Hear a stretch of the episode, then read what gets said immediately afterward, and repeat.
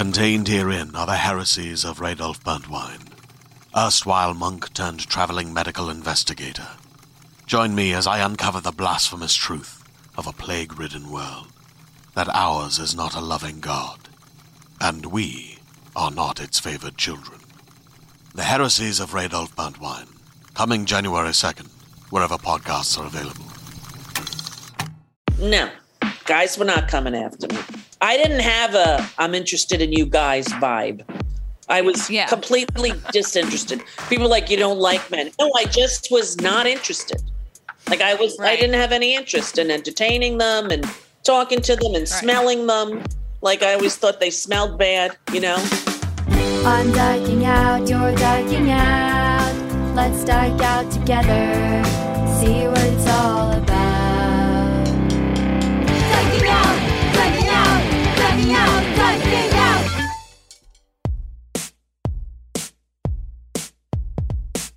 Hi, and welcome to Dyking Out, a podcast that after 200 episodes has finally reached its goal. I'm Carolyn Bergier. I'm Melody Kamali. And, today, we're dyking, out, with Rosie, O'Donnell. Ah! Yeah, that's Rosie O'Donnell. The one, the only. Some might call her Ro if you're on uh, speaking terms like we are now. If you're on casual video chat terms, Wow, wow, wow. If you're listening for the first time, this episode is going to be a little bit different because it's Rosie frickin' O'Donnell. So the whole episode is all about Ro. yes, we're dyking out about Ro with Ro. Yes. And if you want any other content, you can go to our Patreon. There's actually some really maybe shocking, I don't know, content on it this week. Check Oh, it yeah. out for as little as $5 a month. You can get access to those episodes. But this episode, forget everything you know about dyking out except for the fact that Rosie O'Donnell is the ultimate dykon and she is on the episode today. This has been in the works since the the first episode. I voiced that it was my goal one day to have Rosie O'Donnell on the podcast. And I've thought about it regularly for years since then. Before I started the podcast, I was lucky to meet Rosie very briefly at a show at UCB. I've exchanged DMs with her. She has agreed to be on Dyking Out. It's just been a matter of scheduling and timing and figuring out the right way. And then we said, hey, 200th episode. Wouldn't this be great? And she pulled through and made it happen. Um, Rosie's YouTube page has been slowly, quietly releasing a lot of interviews, and I think they're kind of seeing what they could get away. You know, just like rights Yeah. wise. Um, so it was good to rewatch those as an adult. I used to watch her talk show after school. This is why she was so important for me from a young age. I was probably a little too young to fully understand what I was watching, but I knew it was important.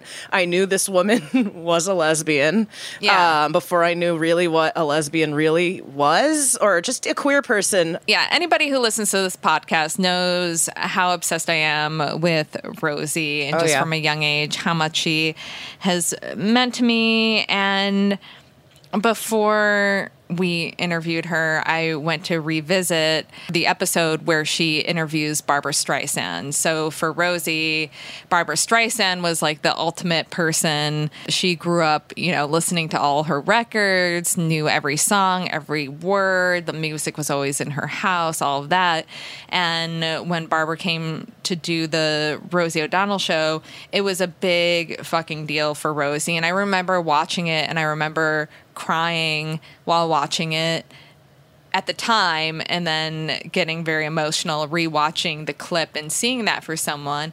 But interviewing Rosie to me Your is Streisand. it's a little bit different. But for for Rosie has been such uh, an important source of inspiration in my life. And right before she brings Barbra onto the stage, she looks at the camera and she gets emotional, and she just says, "Boys and girls, dreams do come true."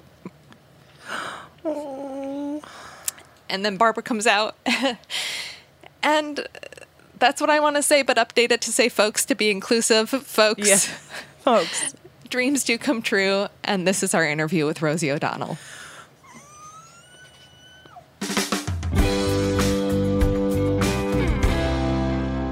I was thinking about it yesterday, and uh, when you interviewed Barbra Streisand, you were 35. That's right.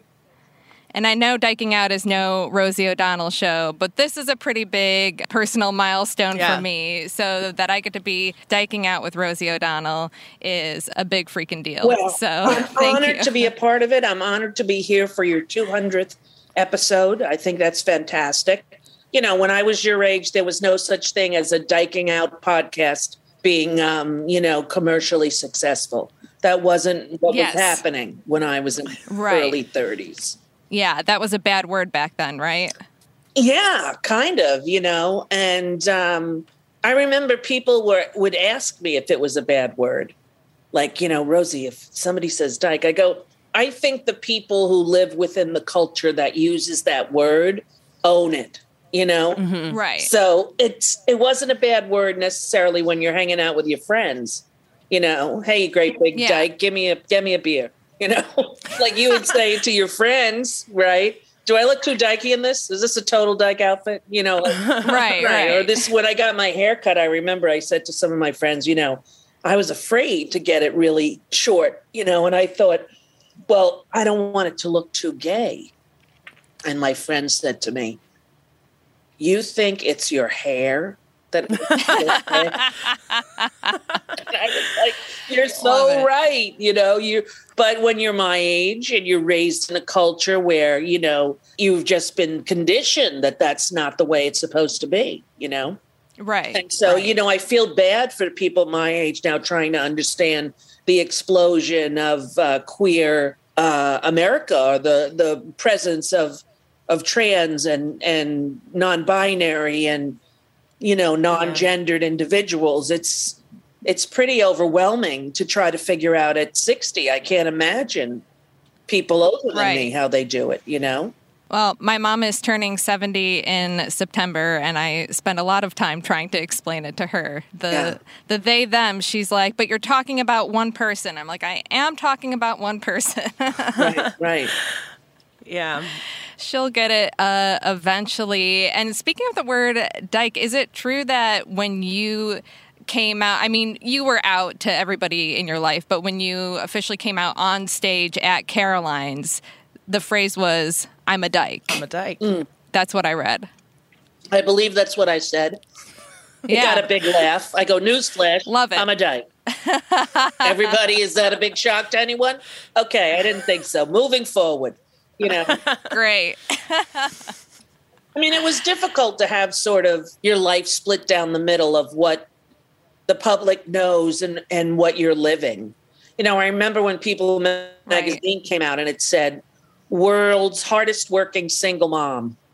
And I was like, first of all, I was with Kelly, Right. Right. So I wasn't a single mom ever, right?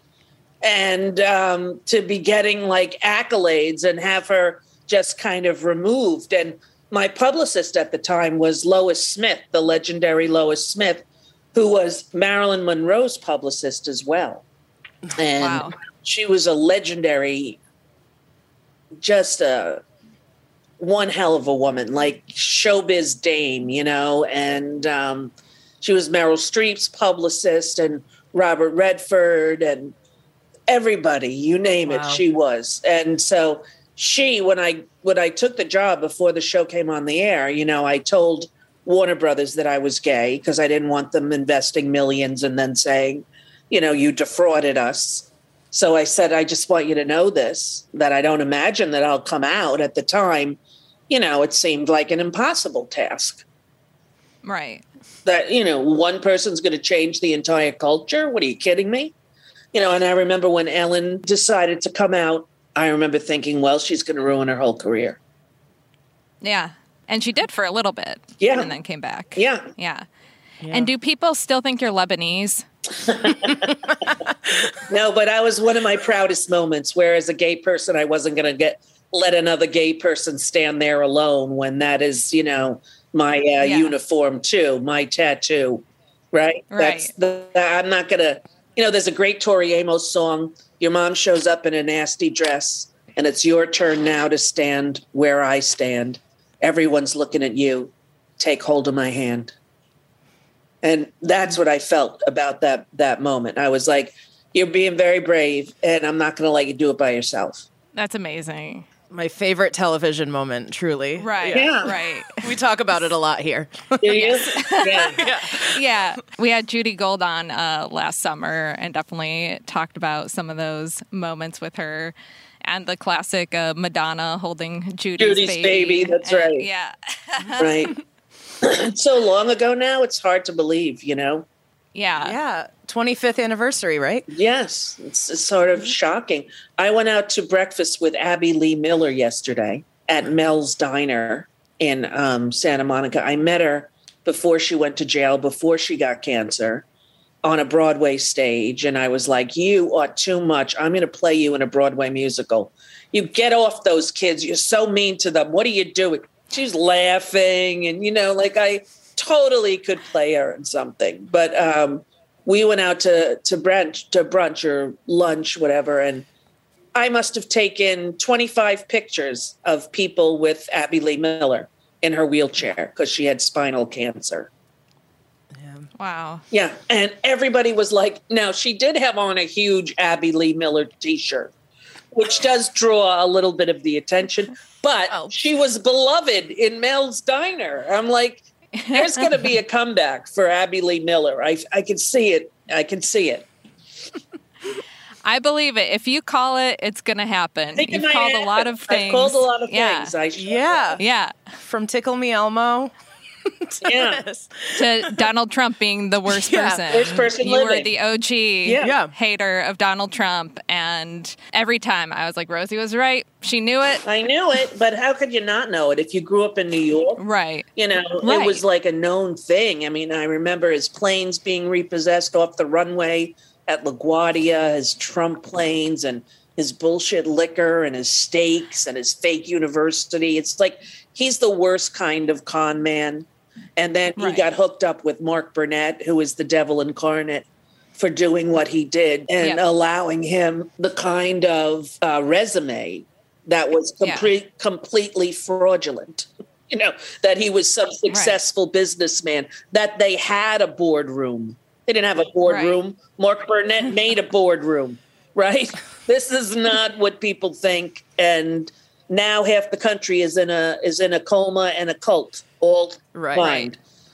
And where do we go as a nation, you know? What helped you survive those four years? You know, I think keeping myself out of the public eye pretty much. I think maintaining my uh, opinion and educating myself enough to be able to articulate my feelings in a concise and succinct way every day on Twitter or whatever. It was difficult. When you get into a, a you know, bullshit celebrity feud with a two bit failed reality show host, it doesn't really affect your life too much. But when that man Yeah. becomes the president of the United States and the biggest threat to democracy our country has ever faced, and I am his uh, punching bag, Yeah. it's uh, pretty surreal. You know, all we have to do is take these lies and make them true. George Michael. I had a um, interesting thing happen to me. Not that this is about diking out, but a little bit it is. So my little girl's eight. I'm here living with her alone. My older kids are back east. She meets four little girls under the age of seven in one house. She's thrilled. She's absolutely thrilled. They play together. They go, you know, on the yard in their little pool. They go. They're so deliciously. And I meet the parents, and they seem very nice. And then the parents invite her to go over to their house. So I, I go over to their house, and this after a couple of dates of you know, and there I see on the um, wine rack two MAGA hats. Why on the What do you do? Yeah. What do you do? First thing I did, took a picture of them when they weren't looking. They turned around, I went ka-ching. Because I had to tell people this because they were not going to believe it. First, I showed the gorgeous "We Are the World." Look at how the country's getting along, and then Right. the MAGA hats come in, right? And it has been a big challenge for me personally to not disregard them because of their political beliefs. Like I have the urge, I had the urge to go like, okay, I cannot right, cannot what? Let my daughter have her friends. I can't what? Be civil Right. to people who are quite nice. I mean, they're very kind, they're very sweet. They, you know, so finally after a few more days of hanging together with our kids, she said, How come we don't see you so much now? How come we don't see? I said, The truth? I saw your MAGA hats. Oh. Said, and I'm like, you know, a Jew, and that's the swastika.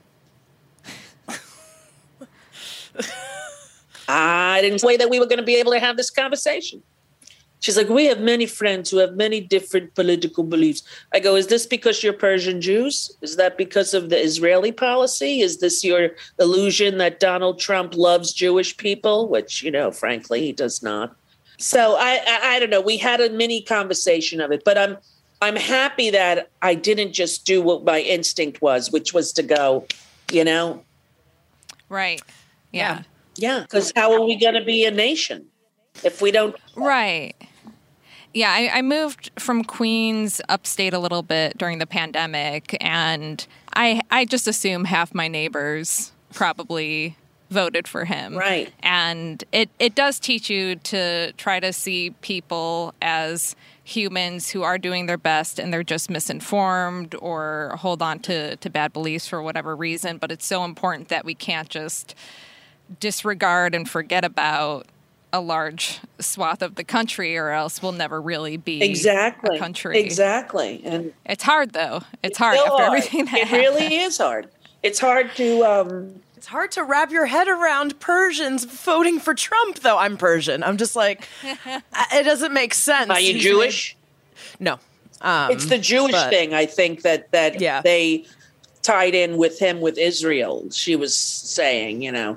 But she does not want to talk to politics. But she, you know what's funny? She has an accent like that. I said, Where'd you grow up? She says, In West Hollywood. I'm like, okay. She's like, but my mother talks like that, so I kind of do. I'm like, Interesting. I don't know that that's how accents work, but okay, you know, Yeah. whatever you want to do. Well, you just moved to LA. Yes. Is this your first time permanently or semi permanently living in LA or you've done it before? I did it for 10 years from when I first moved out there in 84 after I did Star Search. And I had my first kid, which was um, 95. So then I wanted him to grow up with his cousins and everything. So I moved back to New York and I took the daytime talk show job so that I could be home with him and not have to go get a nanny on the road and everything. How's it like adjusting back to life in LA after the time you've spent in New York? You know, New York has been very hard since the pandemic. And um, in the year before that, the pandemic, I had sold my house in Florida. So I didn't have that normal kind of, it's getting depressing in New York. Let's fly down to Florida. You know, that's been how I've been able to stay on the East Coast for all these years. For many, many Right. years, I had a home in Florida and it was life saving. So for almost two years, having no sun, and then the pandemic um, and my depression really got got the better of me, and I knew it, and I knew I had to make a big change, and I had gotten um, a series on Showtime, American Gigolo, that starts shooting in January, and it will air wow. next summer with Jon Bernthal and Gretchen Mol.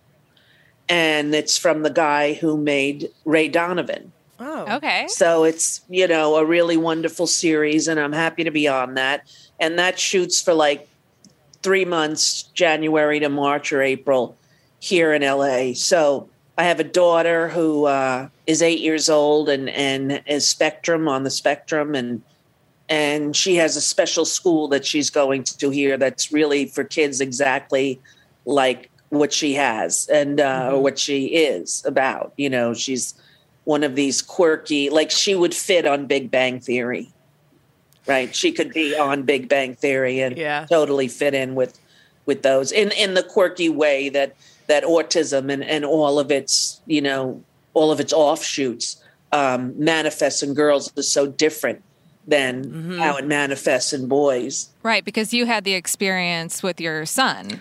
Yes, I have. Uh, my my oldest son had auditory processing disorder. My youngest son, rather, which was really severe, and he couldn't understand. Uh, we couldn't understand him, and he couldn't understand us, and it was really, really tragic. And um, so I one day he was getting his hair cut, and I said, "Do you want a trim, or do you want a haircut like Parker?" Like, and he's like, "I want a haircut." I'm like, "Okay, honey, but." what kind like do you want so i got him a new haircut short like parker's and two days later we're driving home from school i said did anyone say anything about your haircut and he starts crying and screaming and saying i told you i want haircut and you didn't do it this is not it this is and i was like okay i'm going to do everything i can so that we can figure out how to communicate with each other honey and i got this woman lois heyman who was had written a book um, the book on auditory processing, and then we wrote the actual book about it that talked about you know Blake and where he was when he started and how he's doing now, which is fantastic. But um, I think that he too was on the spectrum, but they didn't diagnose him with that 21 years ago. But her, they Right. diagnosed at three with autism. And every time I go back, I honestly think this time they're going to tell me she doesn't have it. And they never do. but like I get myself to the point where, and people, other people go, she doesn't have it. I'm like, well, maybe she doesn't. Maybe she outgrew it. No, it's a neurological disorder. Right? Right, right. You're not really Yeah. going to outgrow it. Vast And it's so spectrum. different. yeah. Right, right, for Everyone's everyone. so different. Exactly. So I like being here. I mean, it helps my depression. Dakota loves it. She loves having me all to herself. Um, my older kids are, are adjusting. I think they they understand. My 18 year old is going to college, so she leaves in about a week. And um, my daughter has two kids and is living in Wisconsin. And Parker is about to get out of the Marines after four years. So Wow. yeah, Wow. hard to believe. Yeah, I Right. loved your material about him wanting to get into the Marines in your special. Yes, about- me like going, please, God damn it, anything but. I still have the pictures of me when in the day that he signed up and went in, and I'm sitting there crying with a stranger. And I see that guy sometimes because his son went in too. Like both of us were like, what are they doing? You know? But, um, you know, this is what he always wanted to do in his life. And there are people who feel called to that for, you know, for reasons that us, you know, non enlisted people don't really understand. But I'm very proud of him and I'm happy as he is that he's getting out. Since we're talking about about your kids and adopting specifically, do you have any advice for queer couples? What were the big things that you didn't anticipate that you learned along the way? Well, I adopted all of my kids alone until Vivi, when she Kelly gave birth to Vivi. And because I wanted to get on the birth certificate because I thought if anything ever happened, I was concerned that her family might feel differently, which I think that they they did initially feel differently, you know, about as Kelly's mother would say, the blood, their blood. Like, okay. Um, but you know, I, I would say this. I, I did it by myself because I didn't want to have to go through what you had to go through to be a gay couple. And everyone knew I was gay. Like the social worker who came to do the thing knew I was gay. And, you know, it wasn't like a surprise to to them. Everyone just sort of helped people who were gay adopt, even though um, it was illegal. right. You'd had to declare that you were gay, right? You had to declare that Or not gay. you were not gay. yes, exactly. That's thinking, wait a minute, is she trying to trick me? No. Um, yes, you had to declare you were not gay. Right. So you just had social workers tend to be good people. Yes, um, exactly. turning a blind eye and Well, knowing that there are children that need homes and good, loving homes, and that a parent's sexual identity doesn't have anything to do with their ability to parent, as studies have shown over and over, you know. Right. So, um, you know, it, I remember that when we were going to adopt Rosita, there was something that you had to sign that you were not now or never had been a lesbian or something. oh my god, It was very weird. Um, and we ended up not being able to. And then we did the ACLU lawsuit with uh, Steve Lofton and Roger Croteau and uh, two nurses, HIV nurses, who adopted the kids whose um, orphan kids from AIDS. And some of them seroconverted and they tried to adopt that kid and they wouldn't let them. It's to try to help change those laws because they're very antiquated and racist and homophobic and against everyone's civil liberties. Is it still easier to adopt as a single mom than as a gay couple? I don't know really because when I adopted Dakota, she knew that it was me. My other children, they didn't know that it was me.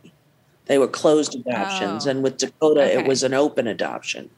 I think now it, it's easy. It's the same. It depends on your state. The adoption laws are state Mm-hmm. Right. to state, and some are real scary. You know Florida. exactly. Like-. That's where you were doing that, Yeah. right? yeah, I was pursuing that, and we would take these surveys to see where the you know constituents were on this issue, to bring it up to the state legislature, and, and they said that like some absurd amount of people would rather that a child stayed in foster care than was with two gay people. Right. So we were fighting a, an uphill battle, that was for sure. And you would talk about it on your show. Yeah, How was that received back then?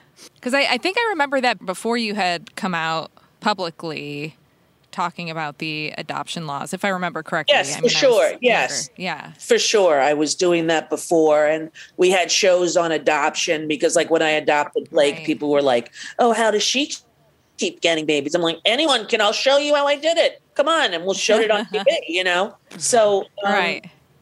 yeah, I remember doing a, a lot of shows about that. And people writing me still saying, you're the reason I adopted. And, or I got the baby from the lawyer on your show and he's now in college. And, you know, it's wild. It really is to be this old with this much uh, history behind you, you know. You don't think it in your Right. 30s, but when you get to be 60, you think it. so much history. Let's get into your personal history. Go. Let's go. We have to talk about A League of Their Own. Yes. We recently found out you have a role on the reboot series. Yes, I do. We're very excited to hear that. What are we allowed to know about that? Um, I'm not sure, but I will tell you this: what you're not allowed to know about the L word is everything. oh, they give man, you like a thesis of what you can and cannot say. But Yeah, nobody I has ha- told me yet for League of Their Own. But I know I'm playing a bartender in the one sort of gay bar in the 1940s in this town in the middle of the country. Mm-hmm. And, um, you know, it's going to be really wonderful. I saw the pilot, I thought they did an amazing job. There's sort of homage to characters, like there's a chubby girl who talks like me from New York, you know, there's like a sex pot like Madonna. There- you know, they have like little nods to people. It's it's very sweet. Um, and imagine if they talked about the sexuality as well on League of Their Own. Like, you know, when, when we Right. go to these reunions of all the women from the league, it's all lesbians, you know. Right. yeah. And Right. the mommy might think the the grandkids might think it's that's Nana's friend, you know. Mhm, right. Come on, at this point. Uh, so very wisely, the uh, people who put it together thought, imagine if we could explore that. You know, I thought it was an interesting little note. You know, people say, "Was your character gay on League of Their Own?" And I say, "Yes, definitely." Yeah. and was in love with Mae. Didn't maybe know what to do about it, but definitely was in love with Mae and uh, liked to protect her like a big sister. And but you know when she did that scene on the bus, when I did that, where I said, "Oh, I was not a normal girl," and now I realize there's a lot of us. We're all okay. Penny goes, "Cut, Rosie. That's not like a gay thing." I go, what? she goes, what are you saying? You're like doing it like it's a gay thing. I go, well, Penny, those those are the words.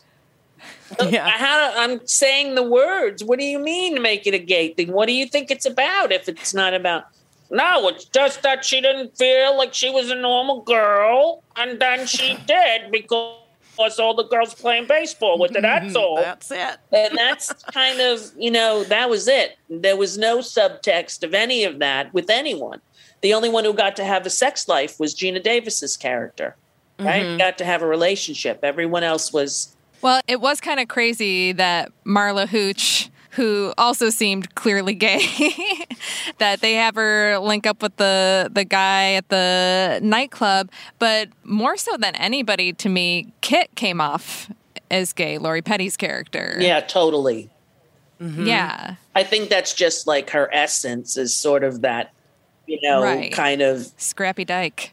Well, more like, almost even like a non-binary kind of, you know, Right, girl who like yeah. shaves her head and but I know she was with guys. I know this guy comedian who she was with for a long time and you know, I don't know. I always thought she was gay, but I, I don't really know her that well, you know. I mean, we did the movie. I didn't it's not like we became friends or hung out or anything. Well, speaking of queer subtext from characters you played, a lot of people don't know your character in Now and Then was Totally gay. originally intended, Intended to, be a lesbian. Cast as a And that- lesbian by a lesbian. Me, I'm in it. Yeah. Um, yes, and that was the part of of the whole thing that she was gay, Roberta. And um, when they saw a cut of the film, they said people were confused with whether or not I was in love with Rita Wilson because when she's pushed out the baby, I say I love you to her. And so they didn't know what to do because they thought it was too much like lovers. It's like, what? So when I saw the movie, I was like, all the kind of nuancy gay things were kind of a little bit taken out, you know? But even though I'm still playing it like that, because that's how I played it the whole time. Okay, Right. that's what I've always wondered. This movie means so much to me, and I know to so many other millennial girls who came of age in the 90s. It's just every friend I have growing up. Like we could quote it from beginning to end. I Right. recently learned about this and was devastated. You've always, I just, the character was gay, like to me, like, and when I didn't know I was or what gay was, like, I just, I knew it in my bones. And they, they had that singular line at the end that they added in about like Roberta chooses to live an alternative life, living in sin Yeah. with her boyfriend, and like, and that's it. So yeah, I was Is that wondering. what it says? Living in sin with her boyfriend? Yeah, they add in Rita just saying, you know, like the different paths you could take. Roberta has chosen to take an alternative path. Even just uh, the word alternative made me think like, well, she's definitely gay. Um, Yeah, but then living in sin with her boyfriend, I was wondering Boyfriend. what. Everyone did a spit take. What? Yeah, no. yeah um, i don't know you know it was that was you know when my show was still on and um sorry that's so annoying it's the leaf blowers outside they're not on my that couch. always happens with LA guests. Yeah. yeah because you know why the houses are so close to each other i was um talking on my phone on my tiny little patio near my jagged little pool and um the neighbor when i saw her outside the next day said so i heard you're going to disney like you heard it over the fence that's what she oh heard. God, a little odd a little Yeah. odd little odd mm. I, I'm just surprised because I didn't think that there were leaves to blow in LA. Like on the ground, you don't see, maybe because everyone's blowing them already. Yeah, before- they're getting blown all over the walk by. place. You never see them land. You're right. I've just seen like a big pile of leaves in LA, like you do in New No. no. Right. Yeah. Are you ready to shop? Rakuten's Big Give Week is back. Get 15% back at hundreds of stores, and it's all happening this week, May 6th to May 13th. It's the perfect time to shop for everything on your list for spring and summer, like clothing, outdoor gear, and travel. I know I'm using this week to stock up on some warmer weather essentials at Ray-Ban and Ulta, and I love that Rakuten even helps me save on travel at sites like hotels.com. Rakuten really is the best way to shop, and you can save even more by stacking cash back on top of deals. Plus, during Big Give Week, that cash back is bigger than ever. With Rakuten, membership is free, and when you sign up and shop today, you get an extra 10% cashback boost. That's an extra 10% cashback on top of the 15% cashback. You won't see higher cashback rates than these. Go to Rakuten.com or download the Rakuten app. R A K U T E N. Shoppers get it. Are you thinking about getting into Dungeons and Dragons? Maybe you're looking to expand your horizons as a DM or a player. If that's the case, then it's time for you to check out the Dungeon Cast, the best D&D podcast out there that helps you passively learn all about the game just by listening. Find the Dungeon Cast anywhere you get podcasts or on YouTube. Going back to A League of Their Own, do you have any other good Penny Marshall stories? like what what's one of your favorite Penny Marshall moments? Well, every day at like about four o'clock or five thirty, and mind you, we started before dawn usually, and you know it's it's exhausting. I mean, I know there are people who are homeless outside. I know that there are people. I'm just saying, in in my universe of of where I work, it's very long days. You know, so she would get tired around four or five, and she'd start mumbling, and nobody could really understand her. So a lot of times when she go like, "Who wants to go over there and then lead over, come back, you have a hot dog in your mouth, and you touch the ball, anybody?" And I would always go, "I'll do it." How come Rosie? Always Rosie. And it's because I could understand her. Not everyone could, you know. But she would have bacon every day at four or five o'clock. She'd scream, Bacon! Bacon! And craft service would run out with a plate of bacon for her. She'd eat like a whole plate of bacon almost every day. She was an obsessive hoarder of quilts, of paraphernalia, of memorabilia, of sports stuff. Like incredible. Like to the point where when we did the Target, I mean the um, Kmart? Kmart, thank you, not Target. Yes. Kmart commercials.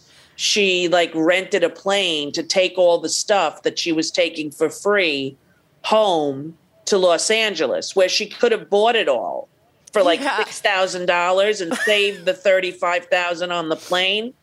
You know, but her getting free stuff was like a main existence point of her life.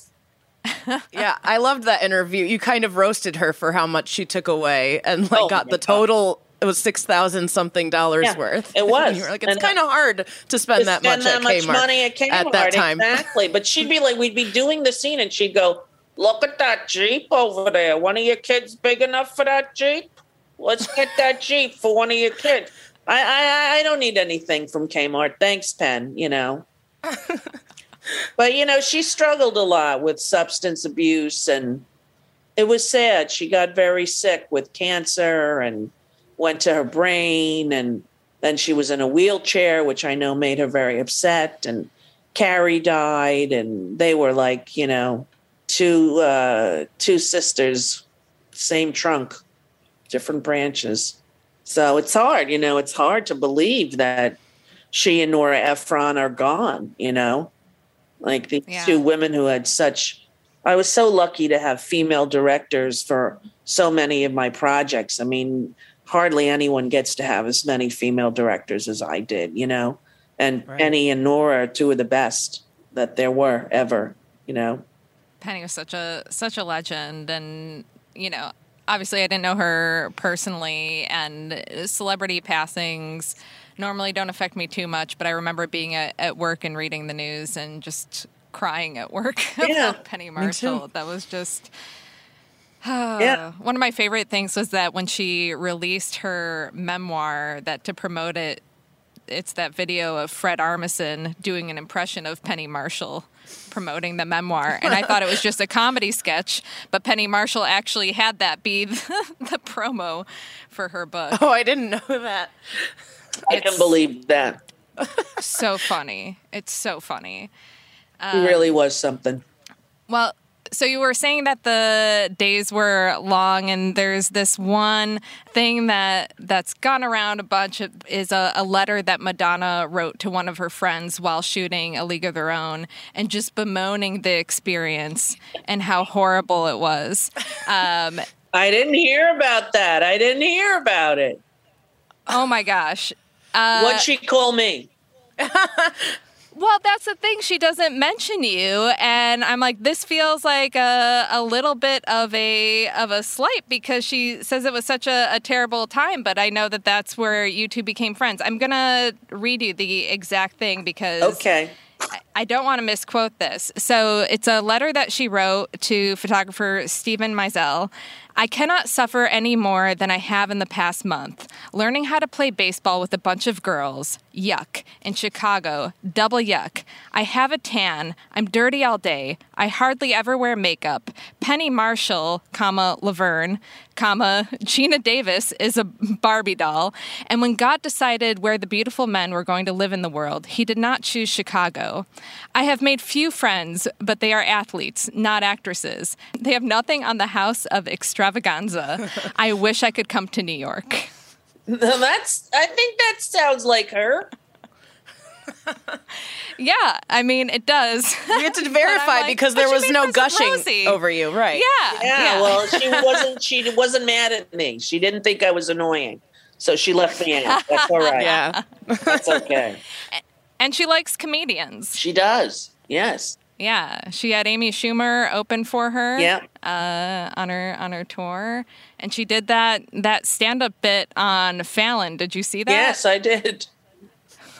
What you I thought, you know, listen, good for her. She's trying it out. It's not easy to do those shows.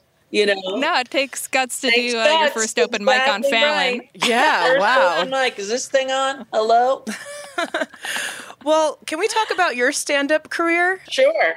You'd mentioned on an interview with Andy Cohen on Watch What Happens Live in 2019 that you were um, you were getting ready to go do a show at um, Lea DeLaria's The Club in Provincetown, and you said you were working on an hour to potentially do for HBO.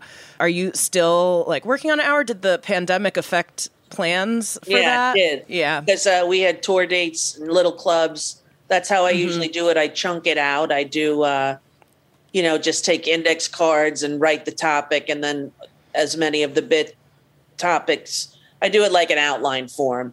And uh, and then I go do like, all right, I'm going to try these three chunks tonight, and you know, or these, and then you eventually end up with a whole new, a whole new bit. But um, I haven't gotten to do it, and I still think I'm, I'm very concerned about COVID. I Yeah. wouldn't feel comfortable performing. I don't think live. You know, now I'm I'm very worried because the kids, and I have an eight year old, and just Right. seems you know very risky. But I would like to do it. I have a lot of material about the pandemic and uh, about being sixty, about turning sixty, like and I, I was so inspired by Bo Burnham's special Inside.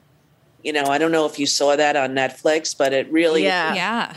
yeah, I thought it was a brilliant piece of work, and uh, thought it talked about mental illness in a way that few people do, and those songs are also kitschy and gimmicky and great. You know, my kids are like, "Turn it off." You know, I have it on in the car, I have it on everywhere, like it's a musical. It is, yeah. Well, we hope we get to see that hour. Yeah, I would like- eventually when things calm down. We do comedy. We had actually just done a stand-up show in Provincetown this past weekend. um, Really? Where? And it, I'm still here. uh, Uh, what was the, the Velvet Lounge The- or the? yeah, or it was the Red Room at Velvet, and Yeah. I'm actually going to to the club tonight. Oh, Oh yeah, fantastic. Carolyn's in P Town right now still. Yeah. Um, but yeah, it was jarring. It, it's, it's just a weird time, like a socially distant audience. You're trying to decipher whether or not people are laughing behind their masks. The Uh, audience was masked. yeah, th- it was it was strange. Um, yeah, yeah. it's not you know usually you have like sniper vision when you're doing stand up where you could see who's smiling who's not who might be dangerous who's getting too close you know you really are constantly taking input from the audience and to have it be masked is very uh trippy I was just looking Right. for crow's feet. Like I was just looking at laugh lines. Like right right and, trying yeah, to see they happy. You did bring up the L word before, and we know that there's a lot you can't say. We absolutely love Carrie. Uh, Our favorite L word episode- character already. Yes. How The best thing that's happened to the L word. because she's so I real. mean, Because so she's real. an actual lesbian. Yeah. with real Yeah.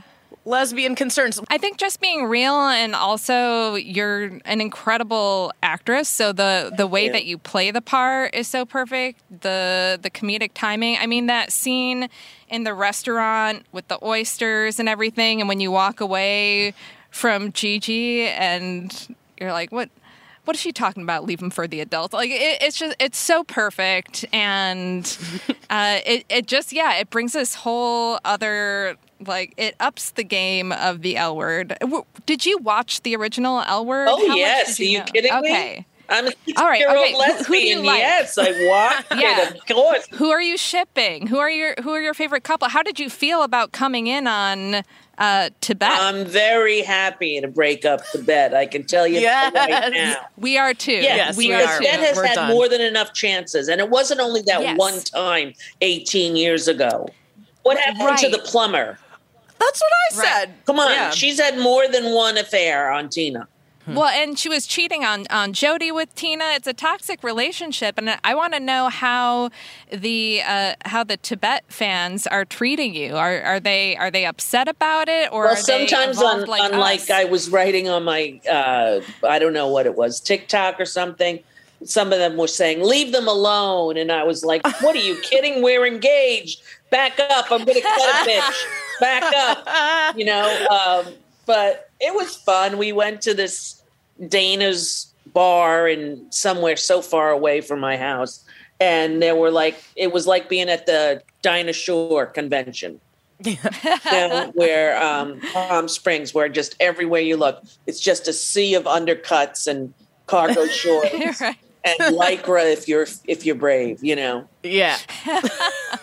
it was something else. When the original run was happening, were you ever asked to be on it then? The very last scene, I was going to play the detective who found the body of Jenny in the pool, or who, Lucy Oh. Lawless. Lucy Lawless that. in the pool. Yeah. who Yeah. it was, and um, that's what I was supposed to do. But I was shooting something else, and there was a conflict, and they wouldn't let me out to do it, so I couldn't do it. So, but Ilene had always wanted me to be on there, and you know, I was a huge fan of it. I mean, like everyone. I mean, I always crushed out on um, Alice, Leisha Hailey, Leisha. It was Yeah. adorable. She's just, and she looks as gorgeous as she did 10 years ago. I mean, all of them have Right. been like frozen on ice. I They don't know haven't aged, yeah. Exactly. They haven't aged a minute. Right. When I saw Jennifer Beals age, I was like, "You've got to be kidding me!" Yeah. Just- Right. Yeah. She's gorgeous. She's, she's my age, I think. She's 59 or something. yeah. and she looks yeah. like that. It's crazy. Okay. I yeah, I had to know are you improving some of the lines? Are you bringing some because when you were going into the story about the jet ski place in Miami, I'm like, is this Rosie or is it just the writers who know Rosie? It's written. It's all written. Okay. Now, the little thing that that I did, what you mentioned about what the hell are they talking about? Like that was an ad lib, right? Just thrown in. Oh. That's that scene was a little ad lib, but the rest of it all are written lines, and that and the Yeah. writers I think did a great job. You know, like she has to be carries a little bit shocked that she like got Tina, you know, and now Right. she's around Tina and all her gorgeous girlfriends, and she's having an identity crisis, right? Where she used to be, oh well, I'm a lawyer, I'm the ga I'm a you know whatever, I'm a. Uh, if you cannot afford one, one will be appointed for you. That's me, you know. Yeah. Um, so she has to sort of face herself and all the issues that she doesn't deal with by being in this whole new group, you know? Right. Yeah. So it's pretty fascinating. I think they did a great job. Well, we we can't wait to see what happens with your character. Can you tell us? Do we get to see? Um, because the L word is known for its sex scenes. Do we get to see you and Tina be intimate at all? Well, I'll tell you the truth. when I took the deal, I told them I didn't want to have a sex scene. They're like, really? Why? And I'm like, I have enough issues in my own life with my own body shame that I don't want to be. I I can't stand the memes that are going to happen. I just like, can we just leave that alone? And they were like, sure, we don't have to do that, you know. But then Kate and, and all the young women were like, "What are you kidding me? Go, what? It go right ahead. It'll be great." Right. You can wear a t-shirt if you want or boxer shorts. You can do whatever you want. You know, I'm like, okay, okay, not for me, not for me. Well, they are next level. They're not just regular. You're not kidding. They're next Sex level. scenes. And, and Yeah, it's like they're- they're gorgeous intense. body next to gorgeous body next to what? You know, everyone there is a model. It's like a gang of gorgeous girls. They travel in packs. You know, in the L word. yeah. Well, we think you fit in, Ro. You look great on the show, Yeah. and we love seeing Well, you there. thank you. We're- I had such thrilled about it. it. and um, Such. I'm not. I'm not on for two more episodes. So no, I'm not Aw. on next week. Then I'm on. Oh, good because we host watch parties actually for Showtime at Henrietta Hudson here in New York, fantastic. and Yes. Can tell you everyone's screaming when you're on screen, and oh, how nice! It's just such Yes. a good. Rece- I mean, us included, but I won't be able to make the next two, so that's good to know that I'll be missing miss the ones that you're on. Yeah, because I love being in the room watching everyone watch you. Oh, that's so fun. Everyone loves it. I would show up if I was in New York. oh my god! God. we would love it. if that. you ever are, while the show I is used running, to go please there. Henrietta Yeah? Hudson's back in the day. Yeah, Lisa was telling us. Oh, that's right. We asked Lisa if she's ever seen you there. Yeah, I've been there. And the cubby hole, I used to go there a long, long time ago. yeah. Well, speaking of your your old days, being being a, a dyke in the village, what is dating like for you? I'm so bad at it. Now, with the L word, I have to tell you, there's a lot of your age lesbians that are very confident and Yeah. very self assured in ways that I'm like in shock.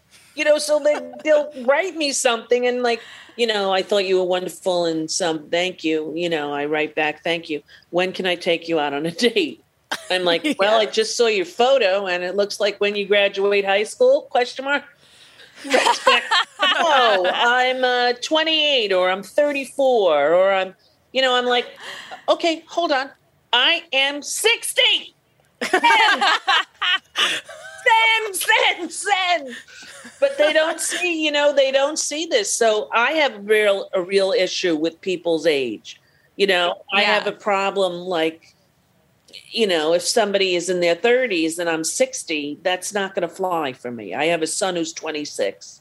You know, Yeah. like Right. it's a little too close for me. It doesn't feel like uh, so I don't really know how to do it. I mean, people ask me, I get nervous. I don't know, you know. It's been uh it's been a while since I've gone on a date date. Yeah. Is it friends setting you up, or That's have you ever tried the apps? You know, Or is that- TikTok is I find is the latest lesbian dating um match. It is site. a that full because unlike lesbian match.com or her or whatever the ones are now um, you can watch like a good 40 minutes of these people making entertainment and see like okay that that might be a warning here oh well, wait that that's kind of icky you get to see a lot more than just a photo Yeah, TikTok, you don't stop. exactly and TikTok, we hope don't you never stop. do. I know. We love Yes. it. I know. You're so prolific on TikTok. We've got to Put know us to shame. what's the process? When what inspires you to make a TikTok? it depends like if i'm if something big happens like i saw that big fight at the beach and these two people this husband Oh, yeah, I watched those. fighting yeah. Yeah. and they had this he had this table that came and he put it together like it was like some sort of boy scout thing with knots and Yeah. and, and then he put his chargers for his phones and this and that and the wife came back and like picked up the phone and threw it at him it was like a full on fight and uh, when they left, I when I got home, I'm like, I have to do that one. I just have to tell the story of what happened, you know. So that's sometimes just life, but I do go on it, and I like to sort of duet people or sing a song with them, or you know, do uh, something. If someone does something funny, to do something back. I think it's a very creative app, you know, and It there are people who are really, really good at it, and I look to to them and I'm very inspired at how creative they they can be on on this what was formerly a 15 second app. Now you can have Right. or three minutes. But Right. yeah, that's you know, it's a lot. You're always on the cutting edge with social media, new social media, new media. Do these apps just save the name Rosie for you? Then You know, that- like, are they just keeping that waiting for you? That happened with Twitter when the guy from Oh. Twitter came over to my house and um, said was going to teach me Twitter. The Jack Dorsey came over to my house to teach me Twitter. Wow. And um, wow. I, I was like, that's what I was like. Wow, you are the one guy I see on TV. And he uh, he said we saved the name Rosie for you. I said, oh, okay. So I didn't know that it meant anything, but then come to it also saved that on Instagram. It saves it on. So now I just have that name where people a lot write me and go, "Can I buy that name from you?" I'm like, no, No, there's more than we don't Rosie. want. Why would anyone? Yeah, that's mine. I'm to another Rosie. Yeah. What's the worst date that you've been on? Totally no. I totally know. It had to be 1994, 94, 95. A woman had bought the right to go on a dinner date with me at an event that I was at. Oh. There was a place called Muse on Melrose, and it was like a trendy place of the day, and that's where we were going. And um, she paid a lot of money to go. I get there, and she's sitting there, and it's obvious that she's already drunk, right? She's very drunk. Mm. And she's trying to get more drinks for her and trying to get me drinks. And I decided I'm not I'm not drinking. Thank you anyway. I'm gonna just go. She's like, Well, wait. I go, why don't you get a cab? Why don't you just leave your keys here and get a cab? She's like, I'm fine to drive. I, I don't really know the woman. You know, like I I'm like, well, I would if I were you, I would leave your car here and get a cab. And it was no Ubers then, you know? We go to La Cienega. We're on Melrose. We hit a main street going up, and she um, gets out of her car, which was a Mercedes convertible, and comes to my car behind her and says, Are you sure you don't want to go out for another drink? And I said, No. She runs back to her car, comes back and asks me if I have a knife. I said, What? She said, I locked my keys in the car. Now, I had a knife on my this big that you like, you know, do your nails with. I don't even, Right. I don't think it's Yeah. a real knife, even though it's a Swiss Army, but it's thin as hell, you know? Mm-hmm. She took it. I thought she was going to jiggle the lock, right? Yeah. She cuts into her leather top of her Mercedes with this little tiny fucking thing. The blade breaks off and cuts her skin. Right as a cop car turns and makes a left and stops right next to her, and I'm parked behind her. No. I'm like, oh dear God. The cop comes over and he's like, Aren't you Rosie O'Donnell? I said, Yes. I said, Can I explain to you what happened, sir? This was a charity event. I don't know her. She's obviously drunk. I asked for her keys. She wouldn't take them. I don't know where she lives. I don't know anything about her. I have to go home. She's like, he's like, well, if you take her to a hotel and we leave her car in like one of those donut places, like with the big Randy's donut on it. So we left her car there and I drove her to the Four Seasons because that's where I always stayed. And I dropped her off there. I said, get a get a room. So she's getting a room. Next day I'm on the set of Exit to Eden, and it's an emergency phone call from this girl. She oh wanted to know if we had sex and where her car was. Mm. The real bad thing is, three weeks later, I walked in to do a voiceover, and she was the producer of the. Oh my god. Wow. Um. That's an epic bad day. Yeah. Awkward. How many levels? Was this like a one-off voiceover? Okay. Yeah, yeah. It wasn't like a series. I wasn't gonna have to keep seeing her now. Yeah. Oh, your voice work is so good though. I uh listened to the audiobook um of why am I blanking on the memoir Find Me, slash Find Me. Find Me. I had just Yeah, said it, yeah. yeah. And all the voices you do made me wonder like why haven't you? where are all the like Pixar characters? Yeah. Well, uh, Tarzan, Turk. I did Turk. Oh, I did, yeah. Yes, you know, they yes. don't really pay you a lot of money to do those. It's like an honor. Oh, to- really? Yes, it's like an honor to work for Disney, and you know, I get- yeah. they're honored when they make hundreds of millions of dollars. I don't know why that's how it is, but um, you know, you don't really make a lot of money. But I would love to do some. I don't know why I, I don't. Is there a type of role because you've been really kicking it up with the acting? It seems in the past few few years, and i- is there a kind of role or character that you're just dying to play that you haven't? Well, someone like uh, Geraldine Page in The Pope of Greenwich Village. Have you ever seen that? No, When she has but the I'm going to. Chesterfield cigarette, and she's taking out the pieces like this.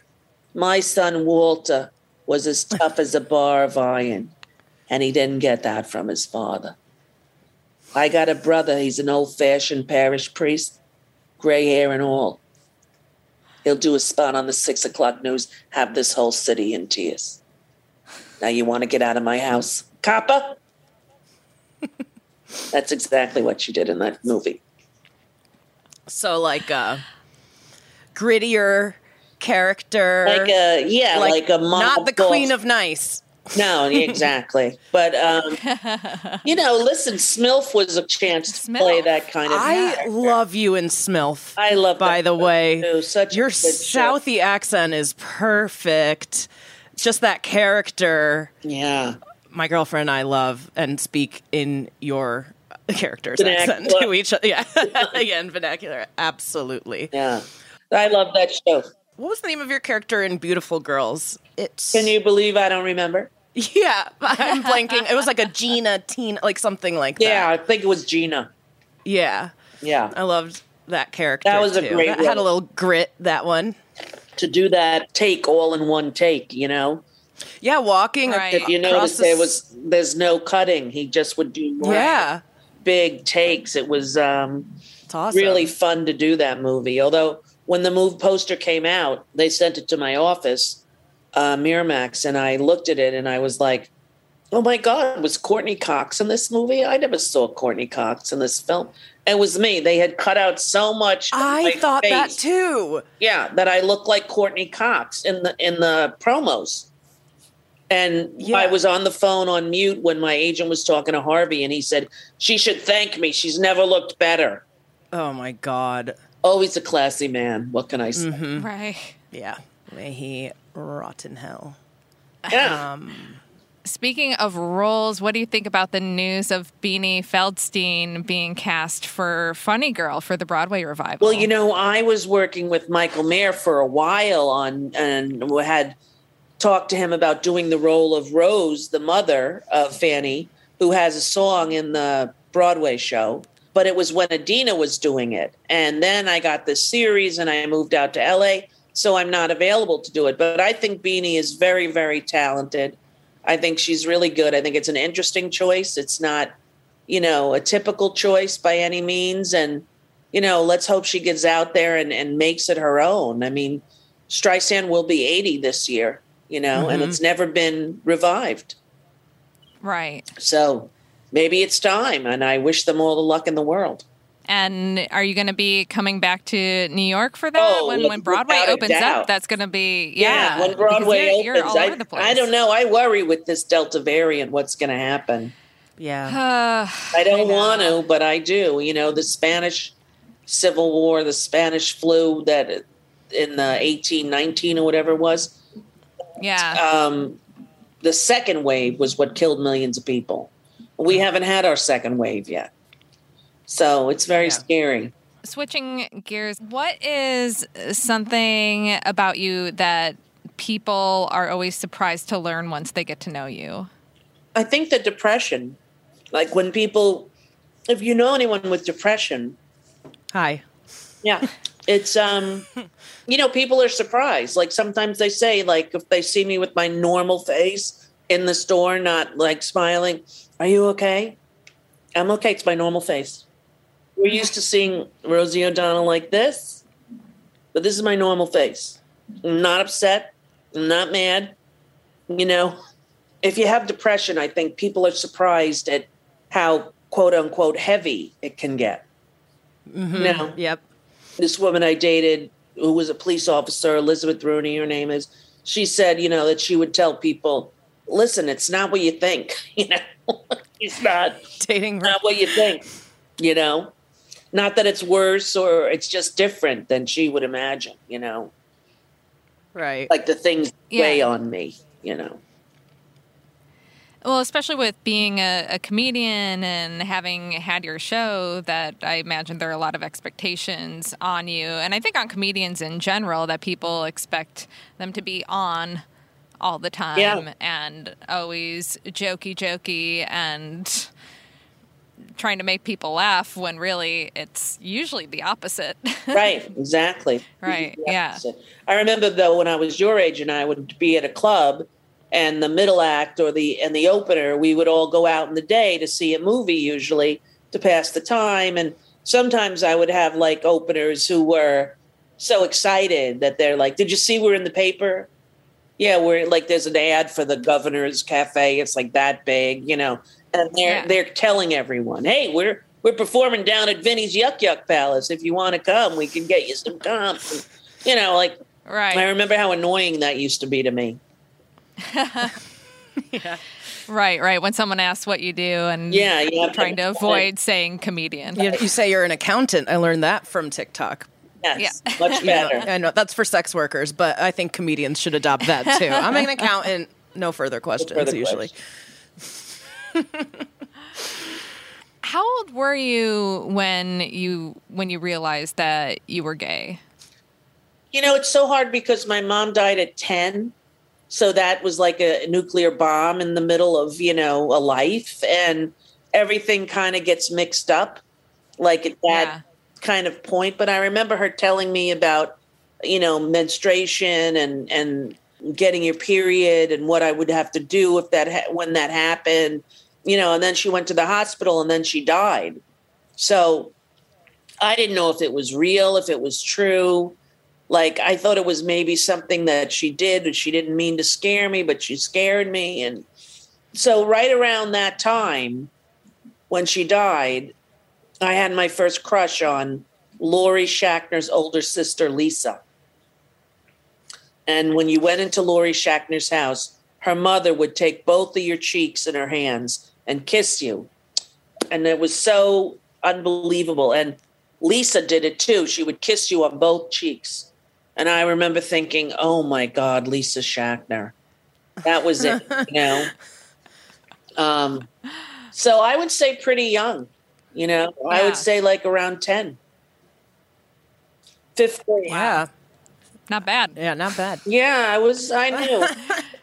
you know, and I was so much better at sports than my brothers and everybody. All their coaches used to say, "Can we trade them in for her?" You know. But this was before Yeah, but- girls could play sports. But you were also prom queen and everything, and I class imagine very- president, right? Was it? Weren't you? Yeah. And the class clown. like were, were guys coming after you? Guys, no, no, no, Yeah. Yeah. No. no. Guys were not coming after me. I didn't have a "I'm interested in you guys" vibe.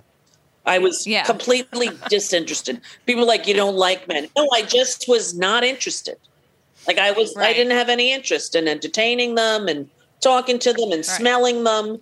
Like I always thought they smelled bad, you know. Um, no, no interest, sort of. No interest Yeah. from early on. So no, none of them were. I had a crush on Mary Rose my senior year of high school, and um, she was dating Augie Tefano, and it was very a lot of drama. But you know, no, I never really um, had guys kind of wanting to date me. And how long was it until you had like your first experience with another woman? I would say I was. I went to college and I fell in love with a girl named Chris Salucci, who wore a white hooded sweatshirt with no zipper. And I had never seen a hoodie like that with no zipper. and red sweatpants and white Reebok low tops. And I remember she wore her ha- hair, blonde hair, in a braid down her back. And for years, if I would see anyone with a braid, I would like have to catch my breath, you know, for a moment. Um, So we were never sexual, but we were madly in love. And I we used to tickle each other's backs in college in the bed together and sleep in a twin bed. But that was it. Nobody was really brave enough to Oh, do wow. anything else. That seems Wow. that sounds gayer than sex to me. Yeah, exactly. Right. Probably, right? yeah. Gently tugging at her braid. Yes. Yes. Tender queer moments. Right, right. and then um, I had a relationship uh, when I was like my first real relationship. I would say I was, I think, 22. Like I had, you know, had sex starting at like 21. Thanks for telling us. I was trying to remember now. Truthfully, I, I could make up a whole story because nobody could fact check it. Going back to Madonna, quick question. So, Madonna is working on her movie that she's writing with Diablo Cody, her biopic. Who do you think should play Madonna? Hmm. The young girl from Ozark. Oh, that's interesting. Okay. Yeah, she's a great can see that. actress. Great actress. Is there any chance that Lourdes would do it? I don't think so. No. That'd be too messy, right? No, and it's not her thing. I think you know she's going to do something. I think artistically she'll do something on her own. Yeah. Yeah, she's a beautiful girl, wonderful girl. I know. Just seeing the picture, she looks so much like. She like definitely does. Yeah. And then at the last concert, I was lucky enough to see Madonna in October of 2019. 2019, Yeah. And with the Frozen song and Lourdes with that screen coming Oh, down, right. right? Yeah. That was just really cool. Yeah. Anyway, yeah. I mean, I I grew up um, a huge, huge Madonna fan. Like my walls covered, plastered with posters, pictures, everything of Madonna. Um, A League of Their Own was my favorite movie. That's where I learned about you from, and then I knew you were best friends with her and then your your show and I started watching this and everything that you liked all the Broadway stuff I'm like finally somebody who like gets me and and who I can relate to and there's also something about her I don't know what it is Yeah. but I she makes me feel less weird and watching your show um, every day you were just the coolest person I mean you still are uh, and and anybody who listens to me talk on this podcast knows that I think you're the the coolest person No, thank you so Um, much. It it meant so much to me um, and like my mom loves you my grandmother who's no longer with us loved you and uh, just going to watch your show with my grandmother. And and I remember when you came out and and I imagine you got this a lot. My grandma was like I mean it's fine but why all the stuff with Tom Cruise and Yeah, It I wasn't probably got, only your got that a grandma who thought that. Yeah. I know, yeah. and but I remember thinking because that was around the time that I realized that that I was gay and, and had my first girlfriend. And when she said that, I was like, oh, she's fine with Rosie being gay. It's just she felt deceived by the Tom Cruise thing. Exactly. And that's great. So now I know that my grandma's going to be okay with me and she was my best friend and that just like meant meant the world to me. So thank you for honey. for all of that and uh you know, just wouldn't be doing this today if it if it wasn't for you. I remember I met you of course I remember this. I met you briefly after the show you did at UCB, that female gaze show. Oh, right. And at the end of the show, my wife and I were sitting in the front. I had my Rosie O'Donnell show koosh ball pencil. And you looked at me and you said, Come here. And you said, I gotta hug the lesbians. and that moment uh, afterwards, I just, I like started sobbing. Oh, honey. And and I called my mom. You know, it was like eleven o'clock at night in New York, crying. Gave my mom a heart attack. She's like, "What's wrong? Where are you? Is Cecilia with you? What's happening?" And I'm like, oh, "I'm Rosie O'Donnell." Me. well, you know what happened to me the other day? I What? was out to dinner with my son and his fiance, and this guy comes over from a table just a- across from us and says, I'm good friends with your friend Sheila. I'm like, oh my God, how do you know her? Blah, blah, blah. And then I see Kathy Bates get up from her seat and start walking over to me. And she said, I'm not worthy. I'm not worthy. I said, What? What? What? She said, Wow. Your role, and I know this much is true. She said, I auditioned for that role and you did it better than I would have.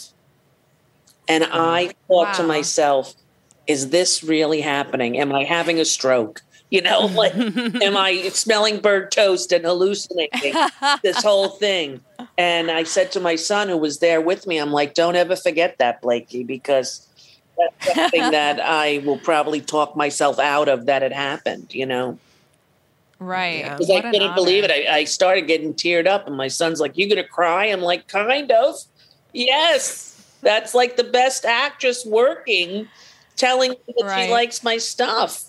Do you feel like you get overlooked or underrated as an actor because you, you nail every role, everything you're in? I feel like Well, thank you. you That's bring so so much to it. You know, I think for a long time when I did acting and then I did my talk show, and then people see you locked in that position. So it, t- it took all this time for that to kind of dissipate. And people go, "Oh, you going to do your show again?" I'm like, I really, I really not because I I'm going to continue to do what I'm doing, which is work on myself as an actress and and hopefully continue to get these wonderful roles that will give me an opportunity to one day have that Geraldine Page movie, you know, mm-hmm. hopefully, right?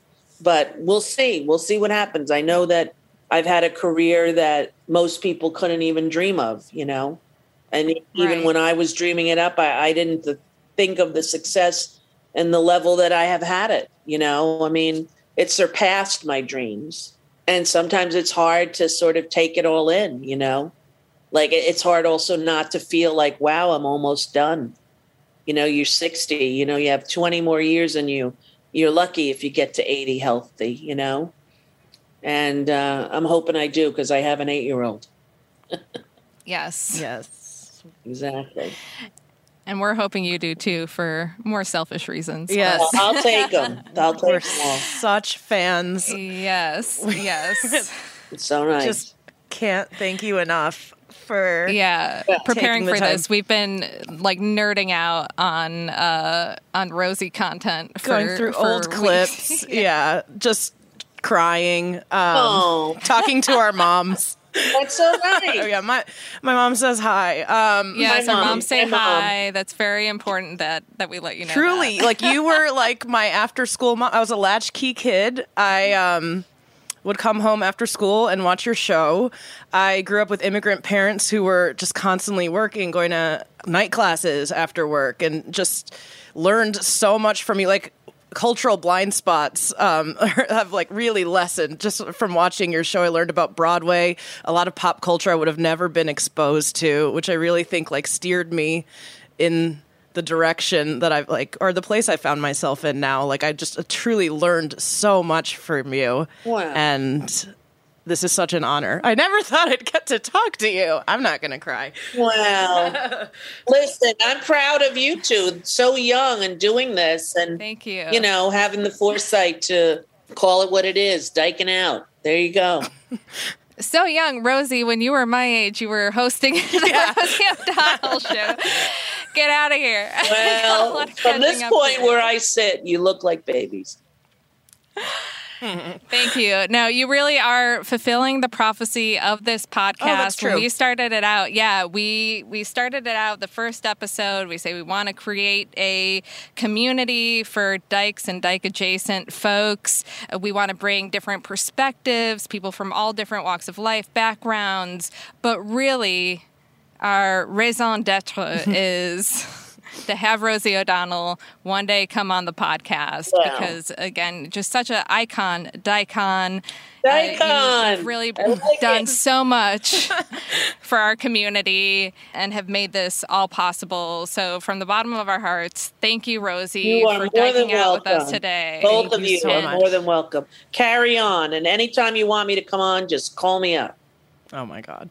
And Good- and if you to need a a date to see Funny Girl uh, on Broadway when you're back in New York, I'm available. Yeah, she's All she is one of those millennials. There you go. They're bold. I'm telling you, they are. Bold. My wife won't mind. My wife won't mind. All right, good. There we go. Now we're in a thruple. We're in a thruple. Look what happened. Look at that.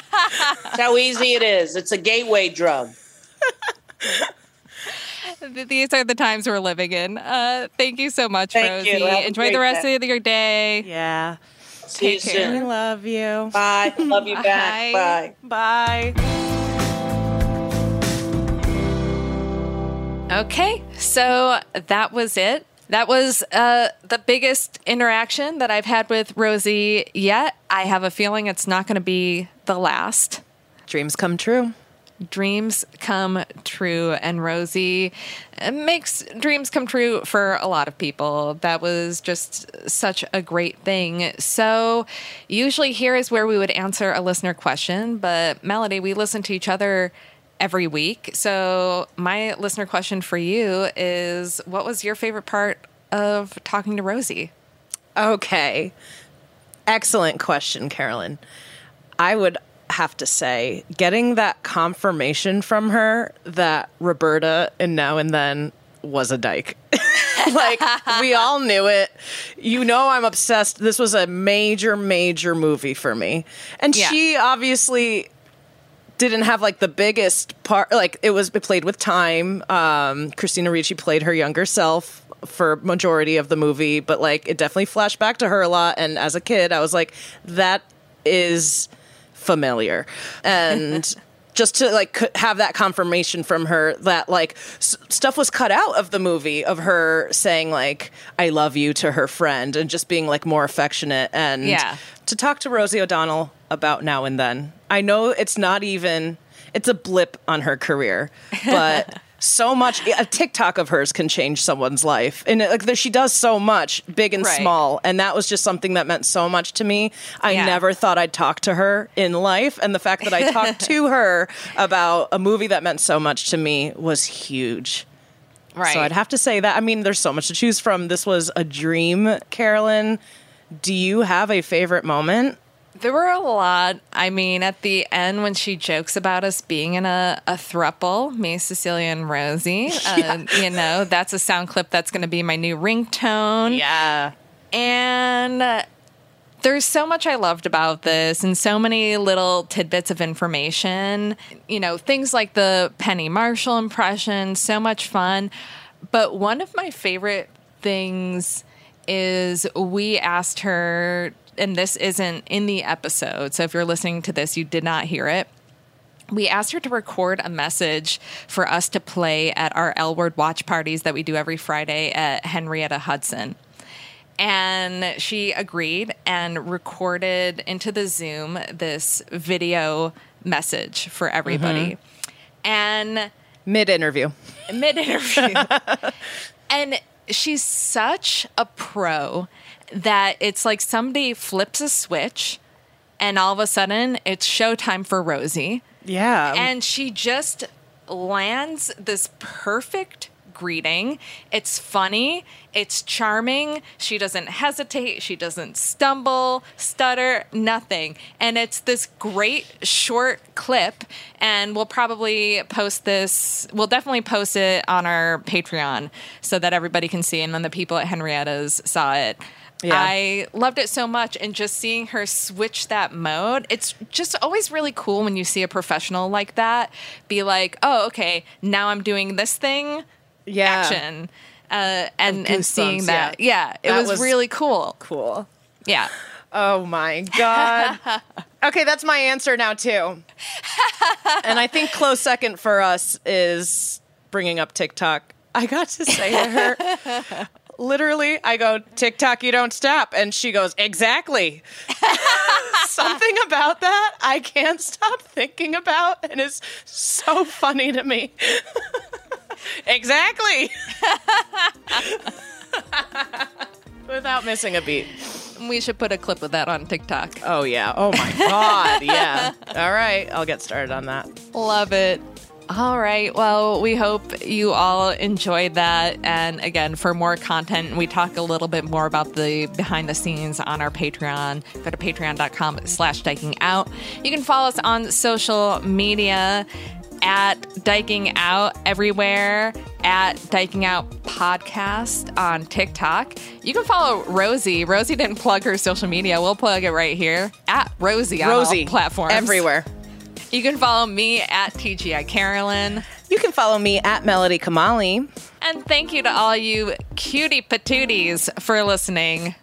See you next Tuesday. TikTok, you don't shop.